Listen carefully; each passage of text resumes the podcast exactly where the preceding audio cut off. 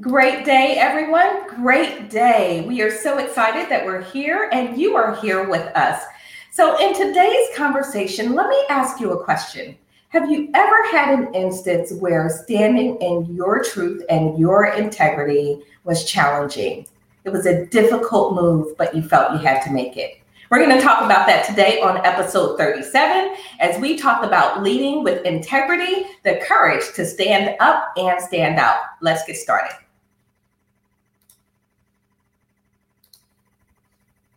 If I can find where I'm supposed to get started. Welcome to the Coffee with Rhonda show, where you are entering the stress free leadership zone.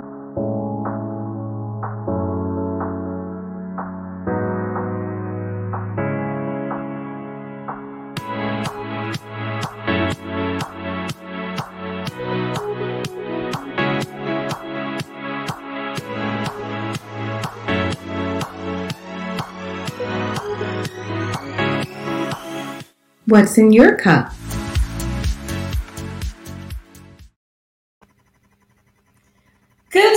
Saturday to all of you out there, whatever part of the world you're watching. Maybe it's morning, afternoon, or evening. We know we've got a global team out there of, of folks helping us champion the message. So we want to welcome all of you.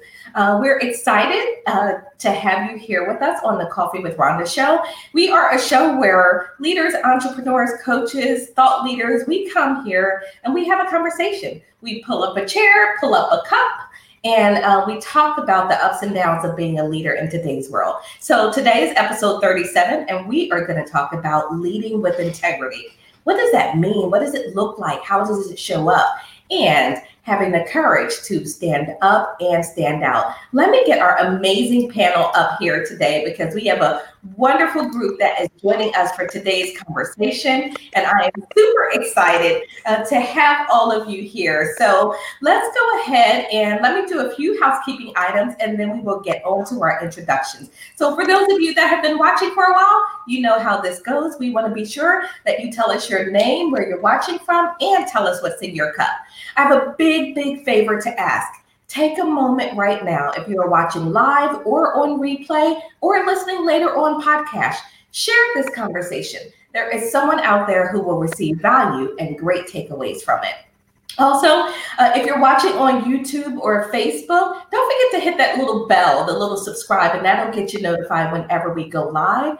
And then finally, if anything resonates with you, we want you to share your comments. You know, your voice powers our conversation. We read those live on the air, we bring them into our discussion, and we are always excited about hearing your thoughts. So, with all of that out the way, and that being said, my name is Rhonda Y. Williams, and I'm your host for the show, and I am a recovering stressed out leader.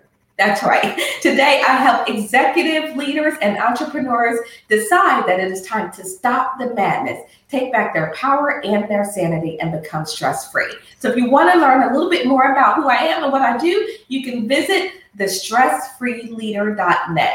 Now, with that being said, what's in my cup is I am so happy to be back home. I've been on the road the past couple of weeks. And so today I have tea with pumpkin pie and ginger spice. So there you go. So I'm excited to be here and let me welcome my amazing panel today. Uh, we're going to start with our wonderful, wonderful host and co-host, Miss Roz Jones.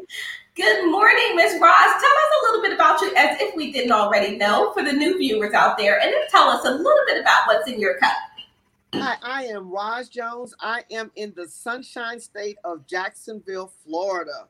Mm-hmm. And I am the CEO and owner of Jacksonville's Best Caregivers, where we provide four levels of specialized care to your loved one's sitter, homemaking companion, home health aide, and certified nursing assistant. When you can't do it all, give her, give her a call.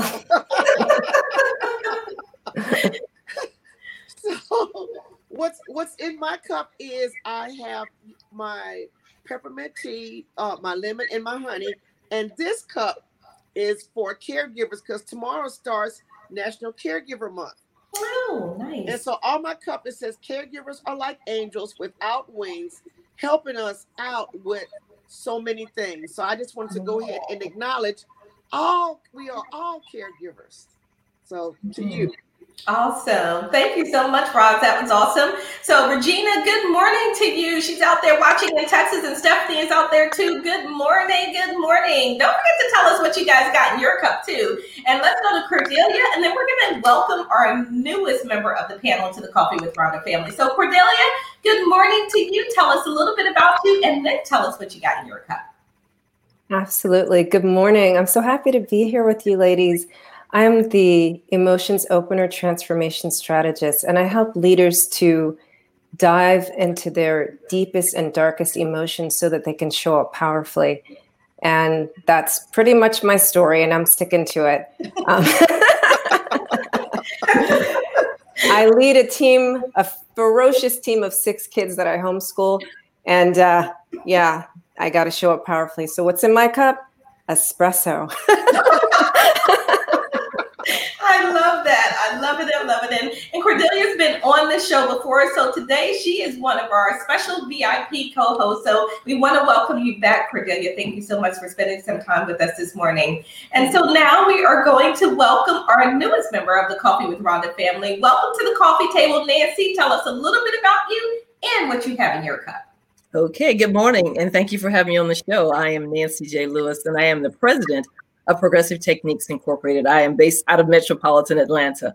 And what we provide is transformational leadership training, diversity training, communications, any of the soft skills that are really essential skills to help leaders and their teams become more successful and work better together. And I'm also an executive and business coach. So I help people with their careers and businesses to go to that next level.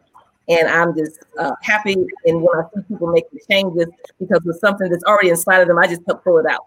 And what's in my cup this morning is I waited.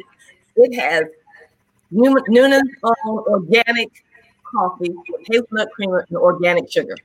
Mmm, hazelnut coffee uh, creamer and organic sugar. Yeah. Fantastic. I love it. I love it. Thank you so much. We're so excited for the conversation today, Nancy. Cindy's out there too. She says, Good morning. Good morning. Good morning, mother. How are you this morning? That's my mom. So, so we always have to get that in there. So I am really excited about today's conversation. And today's conversation is on um, leading with integrity and the courage to stand up and stand out. Particularly, I want you all to think about framing this in context of some of what we're dealing with today, you know, in our current climate and environment. There is so much happening right now. There's been so many changes for leaders. And how do we be, how do we as leaders set the tone? through all of that change, through all of that challenge um, that is happening out there. And so um, there is a um, a little, a sh- really short video clip by Simon Sinek um, that I want to share today. Um, if I can get my act together, my and I can have my technology work well, you all, I'll give it my best shot. And if it doesn't work, we will just keep rolling. But I think we should be good today. So I, it's a really short one. So here I will play this for us all now. So I'm going to share this. There we go. And let me just hit this play button for you.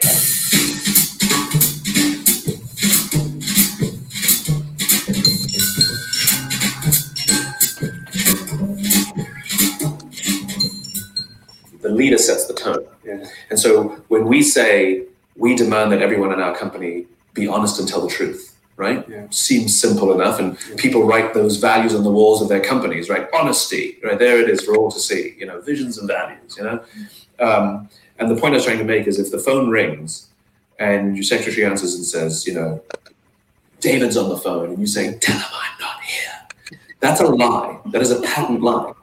Um, and what we've now done is we've told our staff that when it suits us, it's okay to tell these little lies. Mm-hmm. So in an organization like that, it should come as no shock when people are lying in other parts of the company for self-interest, because that tone was set by the leader.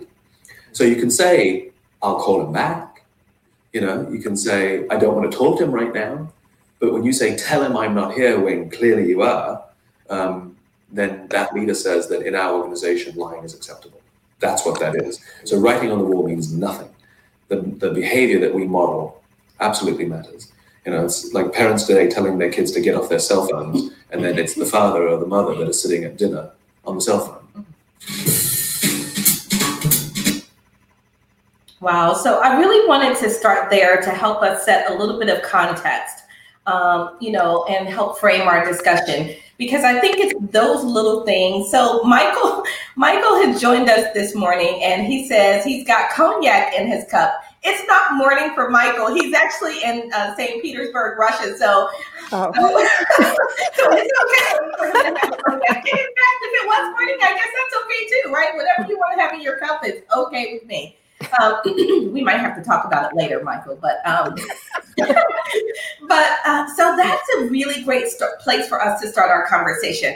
What I want to do first, ladies, today is this: just take us all through a, a cycle of transparency. So all of us being leaders have experienced some sort of moment where um, we had to lean into our own integrity and, and, be in alignment with what that is. And I want to share some of that with our audience. We're pretty transparent on this show, as we know. Roz, we talk about all kinds of stuff on the show, you know. And so I want to start there because I want our leaders to know that we are, we've been there. Right? These are our behaviors and values that we are living as well every single day. And so, you know, I'll start with sharing my experience, um, and then Roz, I'm going to come to you, and then we're going to come to Nancy and Cordelia. Um, so, I um, several years ago, as a CEO, I found myself in this really difficult place in leading um, one particular hospital. And as we were um, sort of doing our thing, we ended up in this in this crisis, in this basically this cultural and racial type of crisis. that really rocked our organization. Um, and it rocked not only my hospital, but it rocked our entire organization. And we had many hospitals across the nation. Um, I could not believe that I found myself in the middle of this craziness, right? It was like a nightmare that I was hoping that someone would pinch me and wake me up. Um, but yet it was real. And so as we went through this challenge, um, obviously there's no manual right? There's no manual for how you lead in a time of that type of crisis. And so we were doing our best and we were navigating okay. I found myself in a values conflict with the organization. Um, they wanted to take one approach, which was um, shh, just don't talk about it, don't say anything, don't rock the boat, don't do anything. And I was more of the mindset that we can do that to a point, but as a CEO of this organization, I have to have limits right? I have to have limits on everyone on the team because it has to be clear and understood what is acceptable and what is not. And um, and we had to part uh, values ways there, but we went along and we did our little thing for a while. Um, it came to a point that one of the employees that was really at the center of this whole disruption of our organization was continuing to be disrupted and continuing to act out, even as we tried to put it past us, tried to move forward it was the behavior um, was still there. so I had a call one night from one of my nursing supervisors who said, I can't take this anymore. This is unacceptable. It's inappropriate. The behavior is um, combative. Um, it's disrespectful. And uh, we need to do something. And we need to do it now. and so, listening at the situation and going through the circumstances, I said, okay, here's what I want you to do. I want you to call this person and just take them off the schedule for tonight and say, we're going to meet in the morning, have a conversation about it. well, that was going against what my organization had decided, right? Their decision was hands off. Don't say anything, don't do anything, just let it ride. And I was way past up to here. Okay, I was way past up to here. And at that moment, in that instance, I realized that that was a separation from what they really wanted. But I was unwilling at that time to allow my team to have to deal with that. So I made that decision. Um, about a month and a half or so later, I lost my job. And I firmly believe that the reason I lost my job was because of that decision that I made, because it was in conflict with what they felt was best. But I was the one with boots on the ground. I was the one who had my team coming to me saying, What are we going to do? This is, and not just one person, but multiple people. And so at the same time that I'm setting standards for everyone else in the organization and how they must behave and step up, for one person, I'm saying, no, it's okay. And I, I was deciding that that was it for me. I could no longer continue. I was not living in integrity, that it was not who I was as a leader. It didn't feel good to me. And I was no longer going to be able to do that. So it, that moment for me was tough. It cost me a lot. but at the end of the day, I felt that I had to stand in and lean in to who I really was as a leader and what I believed in. Um, and so that was that was my moment. And so as we're sharing, you know, Roz, we'll come to you next. Have you ever had that moment where, you know what, you've had to lean into who you really are and and um, and be a little bit unapologetic about that? I, I matter of fact, I just had that happen in the last two weeks. I mean, I I was given something, uh, a blessing, as a leader, and it was something that I had never had before. And as a leader, as a leader, instead of me embracing it, let me say this. Let me back up a little bit. Leaders set the tone. It can either be a blessing or it could be, you know, um, stressful, unforgiving. So with leadership, because I was writing down some of these notes, you know, it you know it puts us in the spotlight and it's also stressful. There's other things that go on. I received this blessing I was put into the spotlight, and then all of a sudden, fear and stress hit me. Mm-hmm. It it literally, when I say gripped me, and put me in a spot where I could not move forward. I could not handle this influx of business. All I mean, all at one time. I didn't have all the manpower I needed because the, the decision was made. But you know, maybe I should have pushed it out 30 days instead of saying 10 days. And so, you know, I'm being transparent is that when when we have businesses, we have to sit down and say, okay, yeah, this is wonderful and everything. However, reality, can I handle it right now? Is it good for the company? Can I handle the additional accountability and stress? You know, I'm going to be, you know, put into the spotlight. Can I handle all of this that's going to go on? And I realized as things started doing this that I needed help. Mm-hmm. I needed help that I didn't I didn't have enough infrastructure to help me. Mm-hmm. So that's why I was saying that the leader set the tone and then it impacted my employees, it impacted my clients because they kept saying, Rosin, what's wrong? I you know, you you're you're acting funny. Oh, I'm okay. You know how we do it. Just brush it under the carpet. you know so so i'm i'm, I'm saying that as, to say that as a leader yes you know my integrity was on the line my integrity was on the line and i messed up so i had to go back to that client and write a letter and i told them i was transparent i was scared and it came on to me too fast mm-hmm. so i wasn't saying that to beg you you know to you know to keep the business, let the business go, whatever. But I wanted you to know what happened to me in those 10 days. Mm-hmm. I really, you know, short, short of saying having a melt, I don't know if I had a meltdown or it, reality set in. I was like, oh, hell, it's really happening. exactly. Yeah. Wow. That's awesome. Thank you, Roz, for for that transparency and for sharing that because those are the moments. The transparency, I think, is a huge piece of what we're talking about in terms of integrity. So um, Michael's out there and he said, you know, he made us smile earlier, and that is a leader's job too. It certainly is. Um, you know, I certainly wouldn't work for a leader where I never got to smile or they didn't help us with that. So Nikki's out there. Good morning, pretty smart ladies. Good morning. Good morning. Thanks for tuning in. If you're out there, you're watching, don't forget to like uh, the video and share it as well. So Nancy, um, have you had those moments of where you've had to just lean in to who you are, your values, your beliefs, and your integrity? Yes, this happened some years ago, but it bears reminding now because I think so many people are dealing with this now. It was really around a bullying situation where I had a, I was on the executive team and I was the only black female on the team.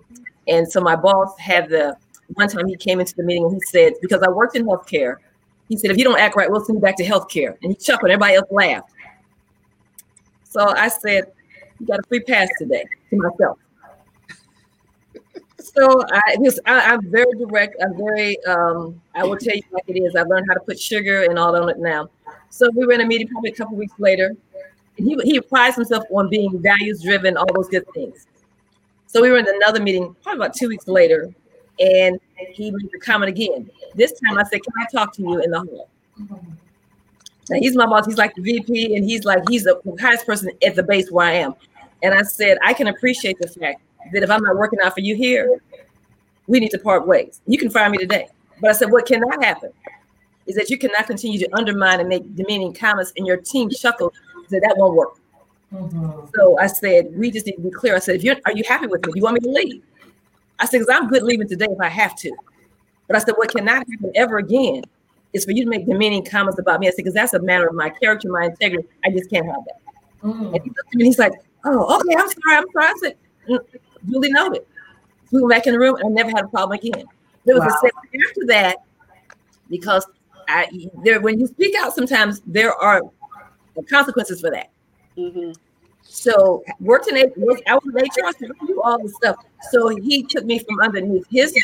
He was my boss. I reported directly to him. He put me under this woman who did not like me. So that was my retaliation.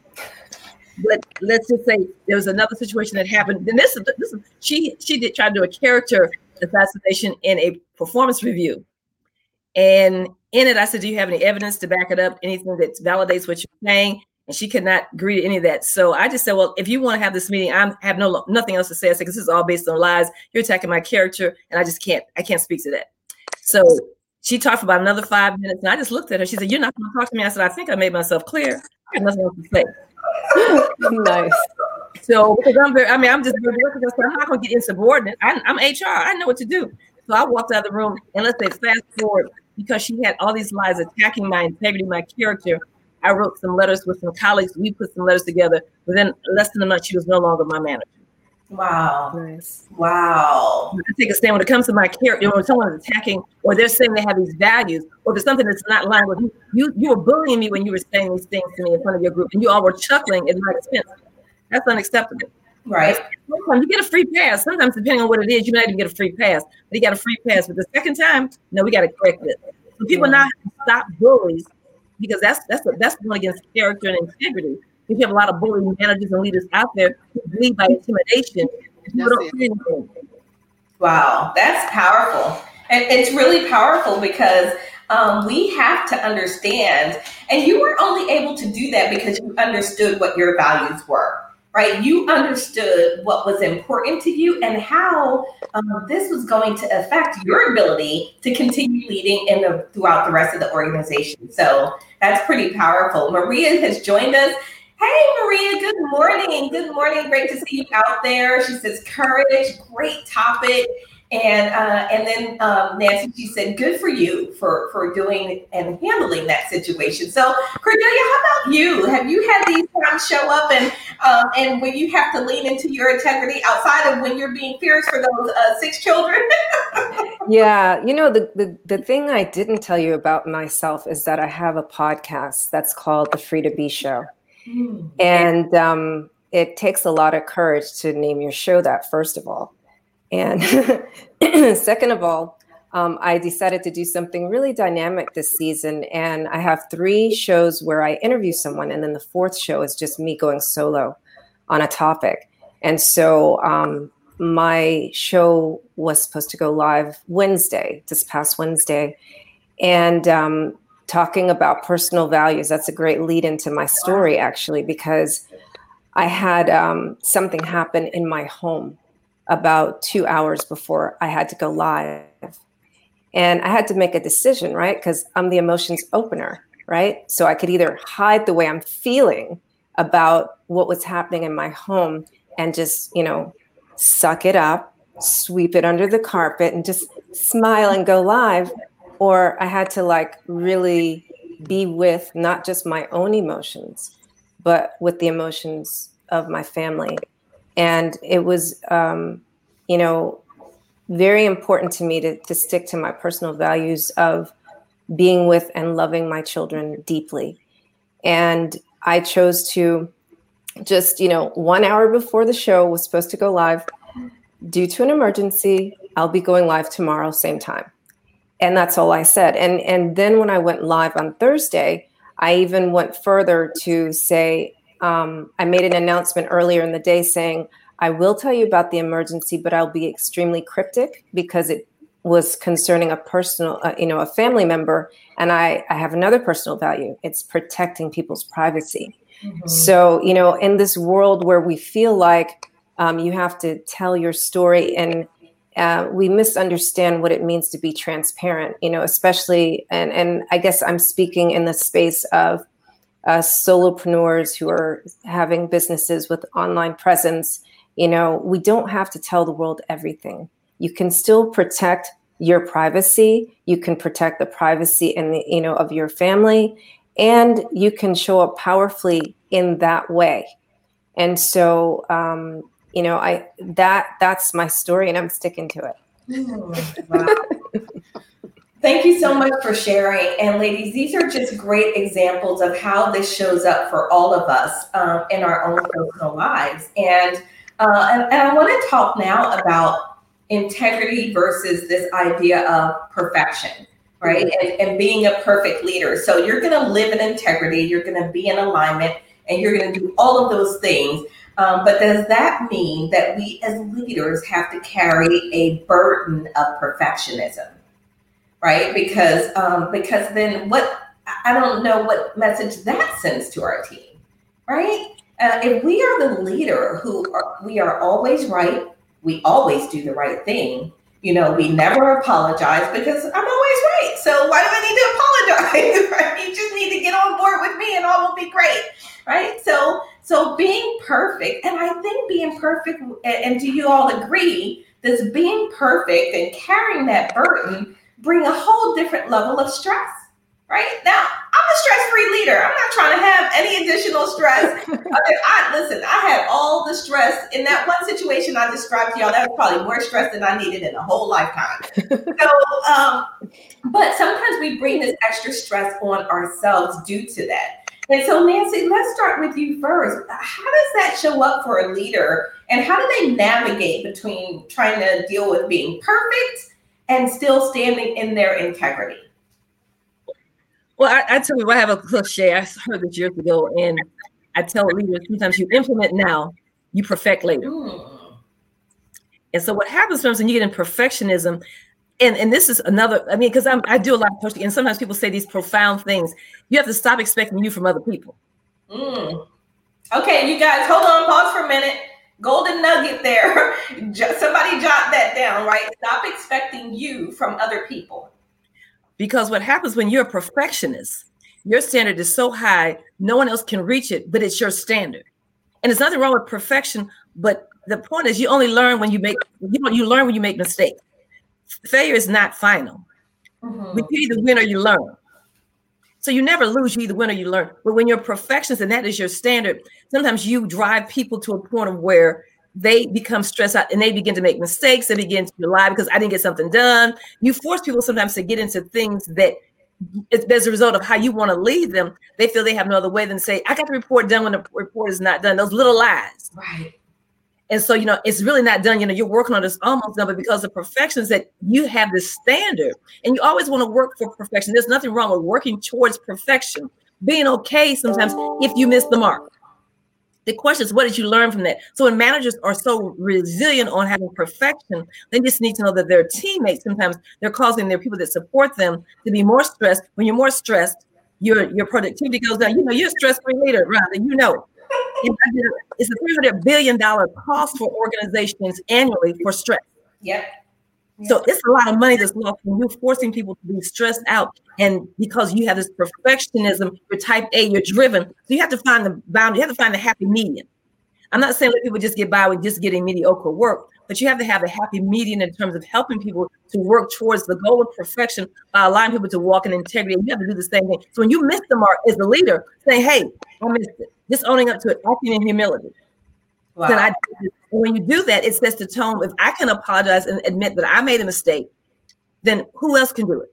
Mm-hmm. So it is important for you to have the have. I'm not a perfectionist. Let me just put that. I'm not a perfectionist. That's not my. That's not my. One of my.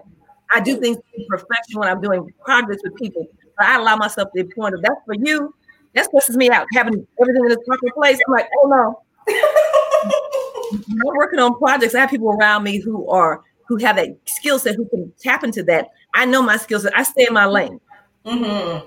you know, as a leader, understanding the people that you have on your team and allowing people to stay in their lane. At the end of the day, you all come together and you make the organization better. Wow, I love that, Nancy. So, a couple of jo- uh, wonderful little nuggets there, you know, folks, to stop expecting you. And thank you so much for uh, Maria for capturing that in the comments for us. Stop expecting you from other people. Period. I love that. And then Nikki says she definitely got that message. So, so that's wonderful. So, Roz build on that a little bit. And and you know, when we're talking about um, this perfection, this burden of perfection, um, and not being willing to to build on one of Nancy's points, um, accept failure, right? Because if a cultural, if an organization has a tone that failure is not an option, that's a whole different ball game, right? That's a whole different ball game. So, um, talk to us a little bit about that, Roz. You know, we have talked before about failure, and I've and I've said this numerous times. We were never taught how to handle failure Mm-hmm. Failure was something that was like, oh my God, it's devastating. I got to take a Xanax. I got to go to the therapist, you know, take me to the emergency room. you know, we were never taught how to deal with failure. Never. Success is always the thing. You know, we got to win. And, you know, they always tell you, well, they never, re- you know, remember who come in second. They never remember, you know, remember who the last one was. However, the last one may be more successful than the one that wins. Mm-hmm. Mm-hmm. You, you understand what I'm saying? Yeah. So, you know, putting in that, you know, success is not, I mean, failure is not an option. That's too much stress on, on I'm like my, my grandmother used to say, on everybody. everybody. That's too much stress. I mean, I know I can't be perfect. If I would hold this up and show y'all this this room, trust me, you will see I'm not perfect. This this room look like Sanford and Son. Trust me. You understand what I'm saying? Because I'm I mean, I'm not perfect. I come in at the end of the day. I don't like putting stuff back in its place. I come in, I throw it on the floor. I throw everything on the floor when I come in the house. That's I'm not moving it. I don't care. I'm tired and I don't care. At the end of the day, thank you. Okay, so I didn't put it in the place where it was when, when I got home. And I'm tired. T I R D tired. tired. but you want me? You want you want you know the Cosby wife? What what what was her name? You want me to be like Claire? Claire. You know you want me to be like um the, nurse. I'm telling on my age. That used to be the black nurse lady. Um, Diahann Carroll. Her. You want me to be like, you know, you want me to be perfect. I can't. Mm-hmm. There, there is no way in God's green earth for me to be perfect. Wow. You know, you know they said they said they said that we gonna fall, but we get we get up. Just like she said, failure is not final. Right. We need to start teaching that to our people. It's not final. Yep. Failure is our future. That's what we need to be teaching. Mm-hmm. Failure is our future. So our integrity and and and um the other piece you were talking about, if you can show them that failure is part of your future, then I think a lot of people's mind shifts will, will, will change. Right. But as long as, as long as we put that stigma on failure, we're still going to have a lot of people talking about, oh, I failed, and they like this. Well, or even worse, Roz, what happens when we create that culture is you get all the little lies creeping in, right? You get deception and, mm-hmm. and all of this under the surface stuff happening because heaven forbid I go to my manager and tell them I failed. What? Like we don't fail in this organization. We all have to put on that champion face. So, you know, Cordelia, it's it's one of those things where sometimes we just have to. I'm thinking of a leader, and you're working in an organization who has this type of tone and this culture. How do we stand up even when it will cause us to stand out? You've got a strong CEO who's going, failure is not an option here. We don't deal with that. And everybody else around the table is going, yeah, that's right. And you're the one there going, uh, excuse me. Right. So, how do we how do we live with that? How do we navigate that type of situation? You know, the good news is uh, at the beginning of my career, I worked in law firms and I had to go head to head with partners quite often. And I really go into detail when I was 23 years old, going head to head with a partner in my, my new book, Detached Love. And it's it's really simple. Um, it's you can choose for your thoughts to be bars to a prison or seeds to your growth. And in that moment, I just chose to stand up and say, look, um, we're not going to. Um, I was the billing coordinator for the this large DC law firm, and I said, look, I'm not going to um, change the billing on that particular client, and because that's not right.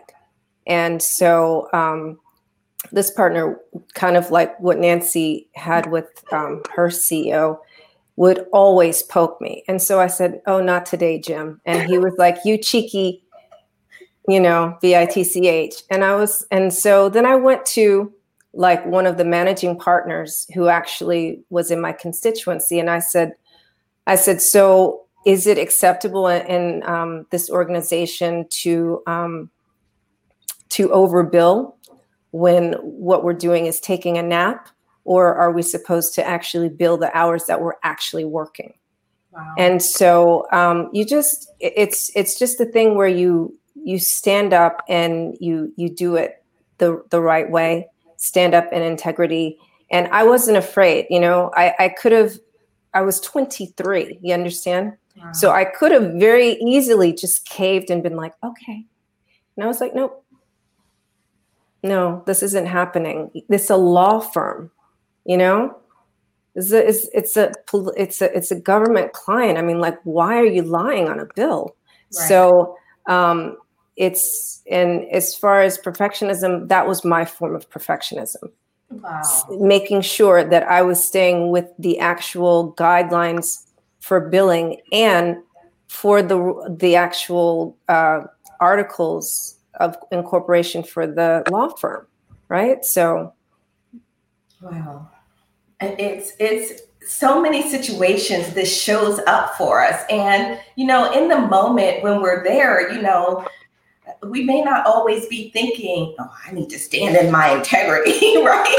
I'm sure that's not what's going through our minds but there is something deep within us that tells us it becomes that guiding light for us that we know where we need to go. I'm going to just back up for a second here and check out what our uh, our family out there is saying. Nikki said she's cracking up because we have been having a ball. It's such an interesting topic, but yet we can express ourselves and have fun with it. And uh, Maria says, Roz, you are hilarious. Uh, yes, Maria, we concur. and Regina says, yes, failure is not final, it's part of our future. Absolutely. What imagine, Maria says, imagine if this is taught in schools in preparation for adulthood right? And and there was something else when we did our failure show way back when. Gosh, I think it's been two seasons ago now. Might be time to do it again. But what we talked about is that not only do we not teach each other how to fail, we don't teach how to succeed. Right? We don't really teach how to succeed. We say succeed. We tell you to succeed, but do we really teach how to succeed? Because in teaching how to succeed, along the way, you prepare for failure because it's inevitable, right? It, that along the way, something is not going to work out the way you intend. Stephanie says it's great to have integrity, but we have to choose our battles wisely. All right, Stephanie, we're going to pick up that thread right there, and that's going to be our next part of our conversation. Um, because I do think that that's very important, Maria. Um, that was ethics and integrity. And then Paula's out there. Hey, Paula, it's a new name I haven't seen. And thank you so much for joining us. Happy Saturday to you. So I want to go back to Stephanie's comment. And I want to get you to, for you all to comment on this. It's great to have integrity, but we have to choose our battles wisely. So, what say you about this, Nancy? I just had a conversation yesterday with a coaching client on this very topic, and that was one of the things I was going to say. And she was saying, "Well, she I was sharing some of my experiences." She said, "But if I did some of that stuff," I said, "I'm, I'm not asking you to be me." I said, "You have to do you. You have to understand the culture where you live. I visit there. You live there. Mm. I come in as a consultant. You live there every day. I'm a visitor. I can say things, but even when I worked in the corporate sector, even when I work with clients, what you get when you hire me, you know, you're not surprised when I come in. I don't pay like, oh, I'm laid back, I'm docile. No, I'm outspoken, very confident who I am, and know who God has called me to be. So I'm very confident in that. So I told her, you can speak out. I said, if you have aspirations to rise to another level, to the top tier in your organization, there will be times you will not be able to say things because it will cost you your career. You won't hit a glass ceiling, you will hit a cement ceiling. a cement ceiling. A glass is cement. All of a sudden, you will get less. You will get. You will get the opportunities. I said, so if you want to be in that level, I said, I'm not knocking that. You have to know what you want for you for your career. Exactly. But when you make a decision, you have to be, realize there are sometimes you will have to not say things because it will cost you. It's the written rules, but as an HR person, the unwritten rules are the ones that tie you up. Mm-hmm. Wow. Nancy, the unwritten rules are the ones that people don't tell you. It's not an SOP. Right. But you in the meeting, you say something like, "Oh, that was good. Thank you, Ralph. Thanks for that idea." Then all of a sudden, you are now let you're tagged in the group that this is not someone who's promotable because you're an angry woman, you're an angry black woman, or you're whatever, and so you speak with passion. And I said, passion is not anger. If I'm angry, you know about it. Right. I told her, I said, you can decide for you what you want to do. I said, but you have to choose your battles carefully. But you can fight the battle and lose the war. Wow. Okay, down. You can fight the battle and lose the war. every battle that comes to you, and I'm speaking for experience. When I worked in corporate, I was a champion. I would fight everybody's battle. My boss told me, Nancy, everybody's battle is not yours to fight. Stop doing that he said, let people learn how to fight their own battles. He's because it's not, you're not helping them, you're doing a disservice, you're enabling them to not be able to mm-hmm. fight. And Stephen Covey says, give a man a fish, he eats for a day, teach him how to fish, he eats for a lifetime. So now I teach people how to fish. I'm not going to fight the battles that you need to fight because that's what you have to get over. So in choosing your battles carefully, you have to know the culture, what you want out of your career, and what you're willing to give up to have the career you want. And then based on that, you have to decide how you're going to go forward. So I love that because what, in essence, what you're saying is that this is not one dimensional. Nope. Right? When we talk about being in our integrity, how you bring that forward might be different in different situations. You might decide that, you know what, I really need to let this one go, right? Because of whatever. Maybe I'm on this career trajectory and this might interfere or whatever. Or I may decide that I'm not going to deal with it today but here's what I'm to do. I'm to invite you out for some coffee with Rhonda. And we're to sit down. We're to have a little conversation. And once we get a little bit comfortable, then we're to go there, right? So, so there's different ways to fight your battle. So, uh, Roz, talk to us um, about that. First, we got to back up because people are just commenting all kinds of things out there. So, Michael said, um, Einstein said, those who never failed never tried anything new, right? It's that fear that holds us back. We are afraid, and gosh, what are we missing out? We're not even going to go there. That's a whole different show. Maria said, I had a discussion about that same topic with the guidance counselor at my daughter's school, and she looked at me like I had three heads. You can't say, Gotta succeed, light the damn path and show the way. oh, I love that because we do that all the time, Maria. It's like, yes, you need to succeed. Well, what the heck does that mean? How, how do I do that? Um, Nancy, uh, I agree. If we're trying to rise in our organization, we have to play the long game. Absolutely. Fight the battle, but lose the war. Thank you, Regina. Okay, everybody out there who may watch on the replay, you guys, you're going to need a notebook to collect all these little golden nuggets that are going. Regina says, wow, and speak, Nancy. And then real truth. Everybody's battle is not yours to rise. Talk to us a little bit about how do you, there are different ways to fight the battle right? And and it being in your integrity when you really decide that listen i need to stand up and stand out. And i'm not saying necessarily speak up and speak out. I'm talking about when you raise the the hand and say uh this is not aligned with who I am, who we are as a team, as an organization, according to our mission, or whatever that is. And everybody's looking at you with the three heads, like Maria said, those three heads they start looking at you with the side eye and three heads and everything else. How do you how do you move forward in that type of situation so that you can still feel good about who you are and where you are? Well, I want to I want to say this. When I used to fight battles, I used to pull my hair back, put the Vaseline on the face, put the boxing gloves on. Okay, that's how I used to fight my battle. And then also too, trying to fight other people battle. I used to be like the Coast Guard. I was trying to rescue everybody. Mm-hmm. I couldn't rescue everybody, even even when it's time for the Coast Guard to go out in that storm. Sometimes they don't let them go into that storm because it's too dangerous. Right, right. Okay, you could do a loss of life.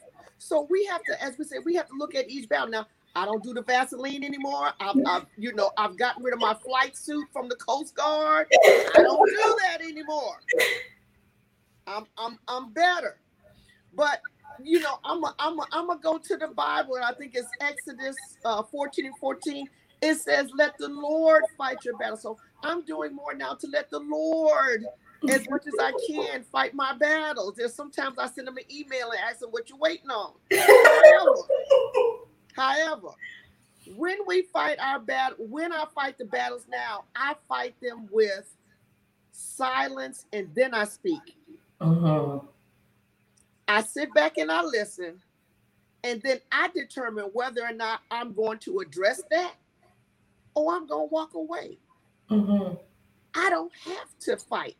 Right. The, the the number one bestseller said, I don't have to. He said, you don't have, you know, if if if you're gonna be all uh, up all night, you know, so why, you know, you know, if, if, if God is up all night not not sleeping and take care for you, why you up? So I'm not gonna be up anymore my whole direction, my whole, you know, the uh, thing has changed. I listen when stuff is going on, and then with employees, I tell them the same thing. Oh, you know, the client is not acting right, not acting right. I said, you're dealing with a 93 year old person with dementia. They're saying the same thing over and over again. The more you talk with them, the more they're going to keep talking. So you have to learn how to sit back and just listen. And when you get quiet, they get quiet. You have to have some type of strategy for the battle. But it doesn't always mean you got to put the Vaseline on. I got to pull my hair back. You know, I got to pull out my knife and gun, my switchblade. You know, I got to call the. It's it doesn't. You know what? As I have matured, as I told you before, I am finally coming into my womanhood, baby, and I'm enjoying it. Do you hear me? I am not fighting. I hear you, Roz. We hear you, girlfriend.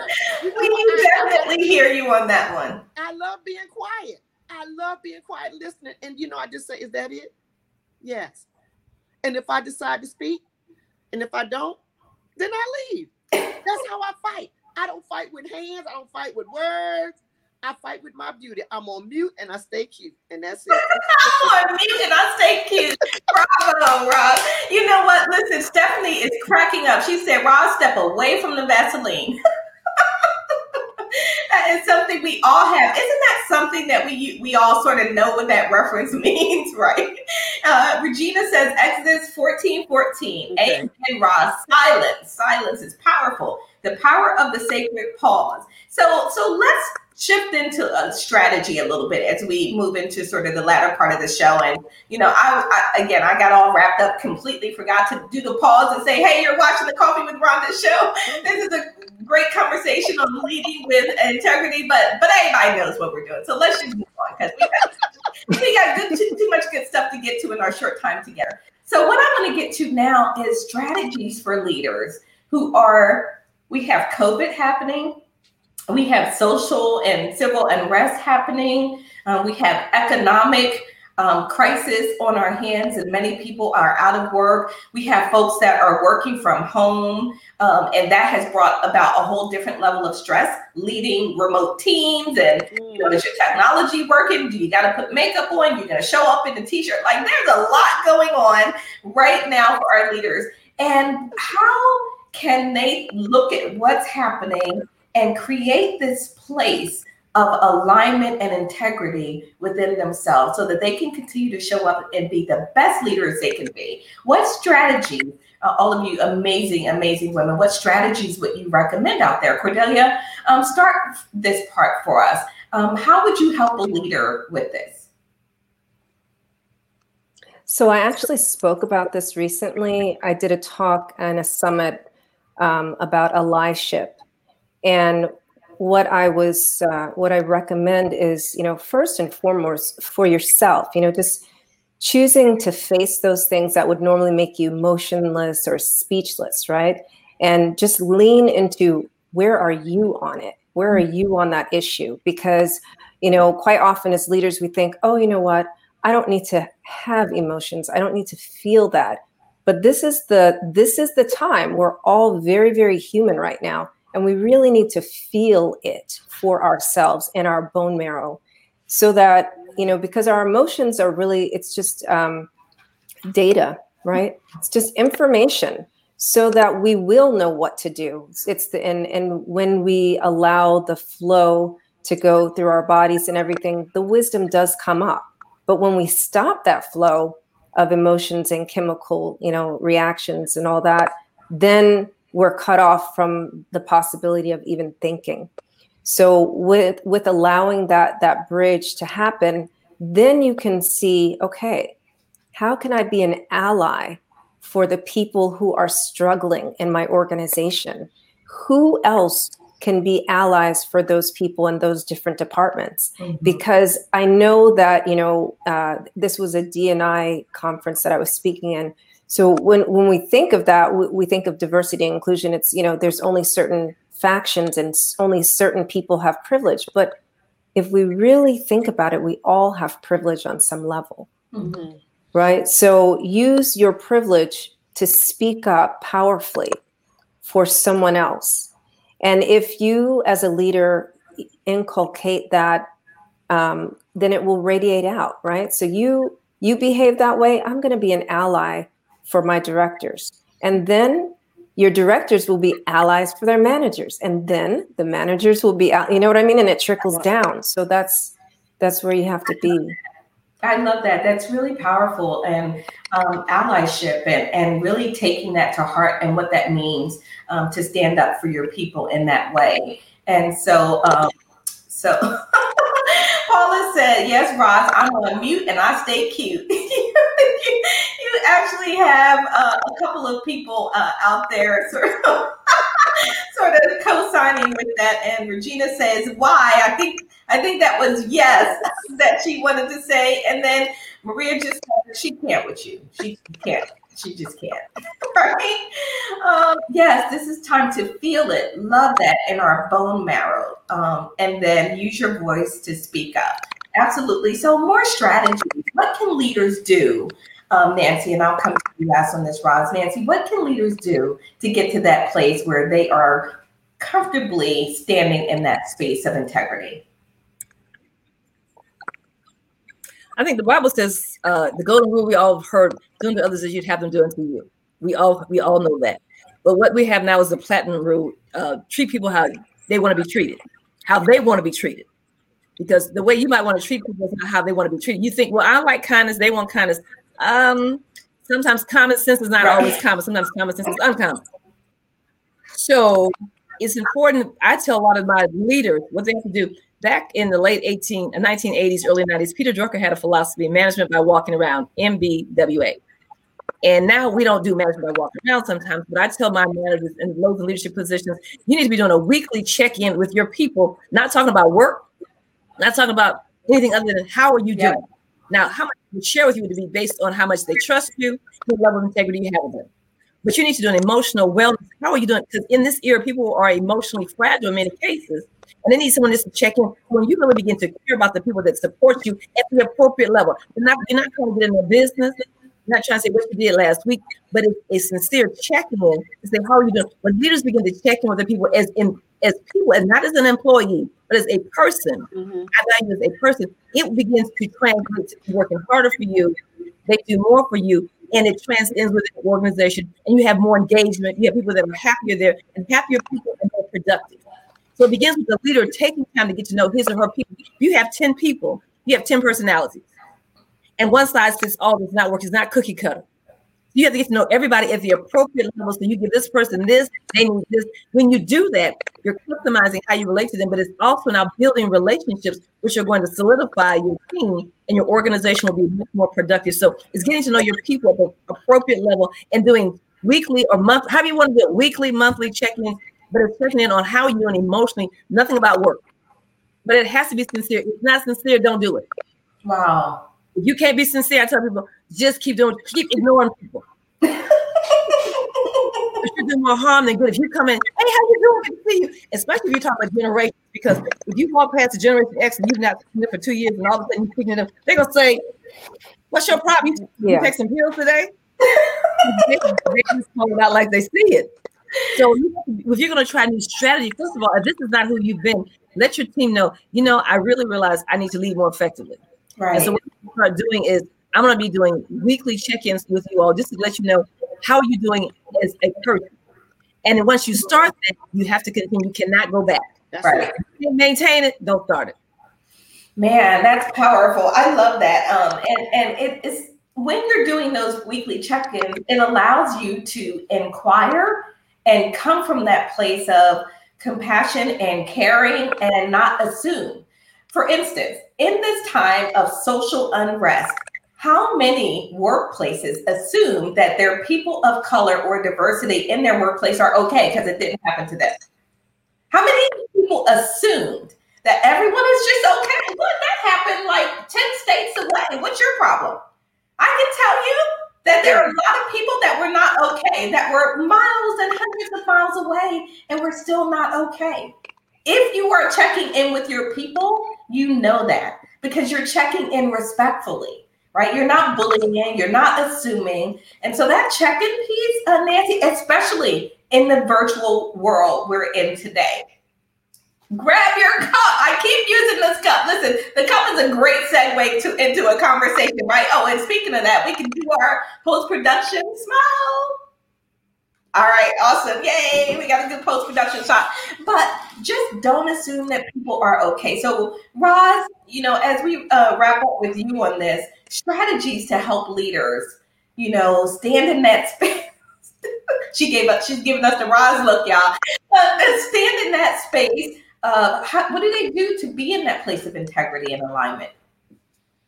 you know, they say you have to show, you have to, you know, you have to show yourself. You have to show them, you know, as best as you can that you know you have the integrity. Just just like everybody's been talking about before, you know, do the walk arounds, check on people, but but then also too, what what I like to do, and this is me, I like to give each one of the people a, a- an assignment outside of their job description. Hmm. say for instance i might say hey i need your help. I can't get this done today. Can you do this and have it done for me by the end of the week? It would save me a whole lot of time. And they're like oh you want me to help? Oh yeah i help Mhm. because we have not given them a part of the of the of, of, you know they're not a stakeholder. They don't Right. feel like i belong. They don't feel like you know i need to be there. So i you know I- every now and then i go to a different person and give them a task.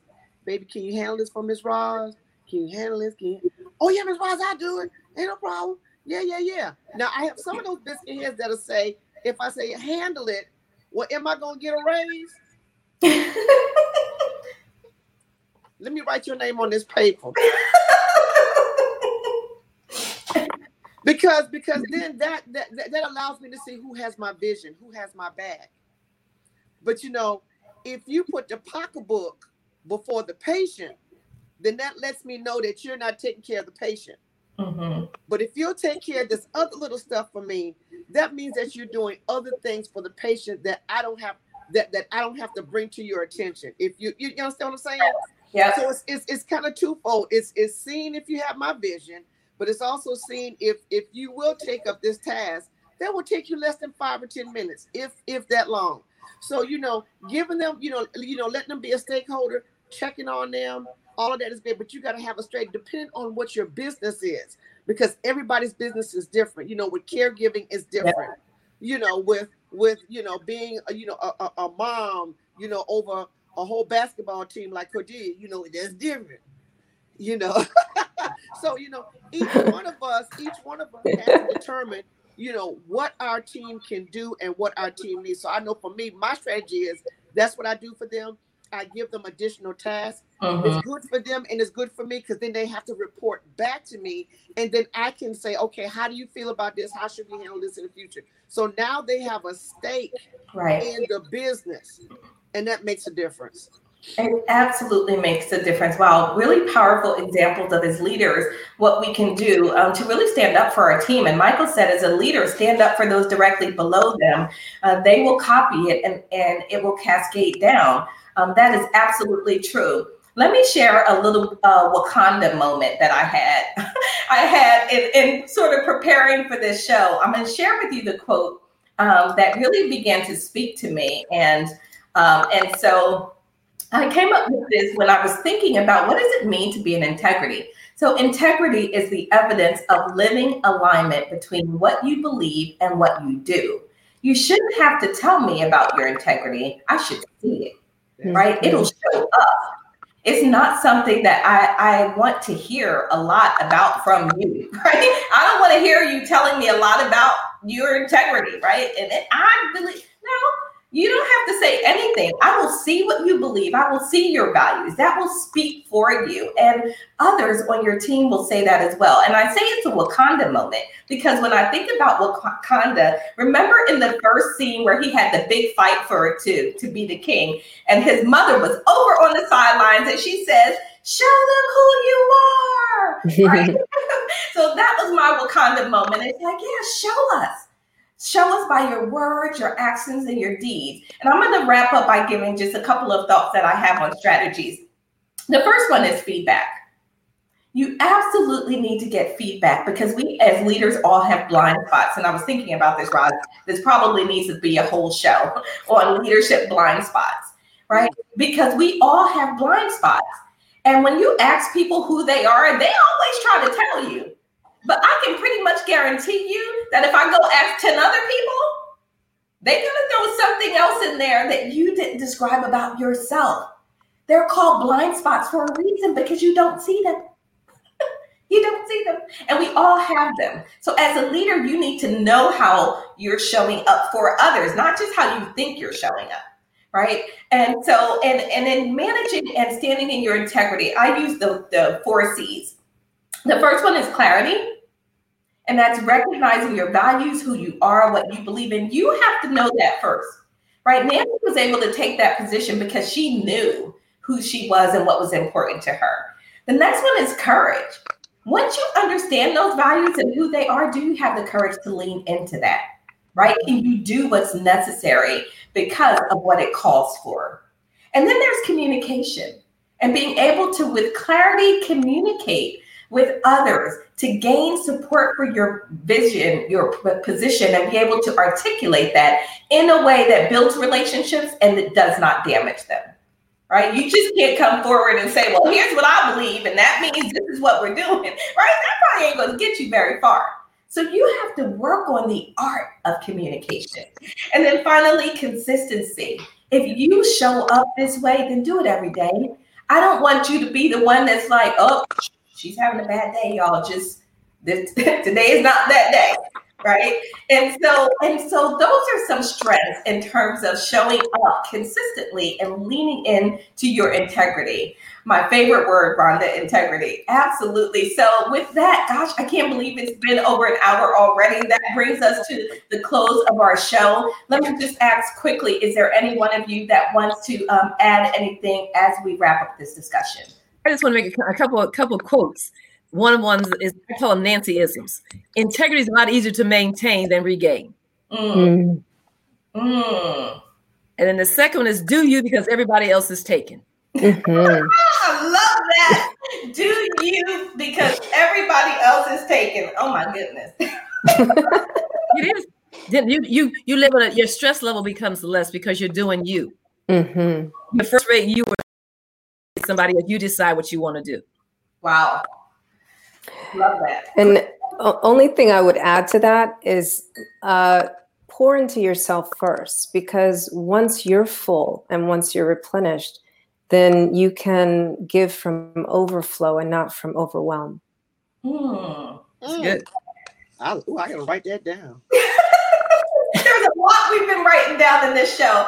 I've taken a lot of notes today, so I appreciate that. Roz, any final thoughts from you? Mm-mm, I'm I'm I'm cute and on mute, honey. cute and on mute. Love it, love it, love it. So I want to thank everyone for showing up today and for spending some time with us today on this Saturday. Um, we enjoy bringing these conversations to you. We enjoy bringing your voice into the conversation. Um, remember, the journey to be stress free and love, loving me is deeply personal, but it's very achievable. And so, for all of you out there, you know we'll be back next week, same time, same station. Uh, we want to thank you for allowing us time to imagine the possibilities of leading and loving and living stress free. So, for my panel, stay tuned for just a moment. For everyone else out there, we very much look forward to seeing you next week. Same time, same bat station. Thank you so much, Paula. Bye, everyone. We'll see you next week.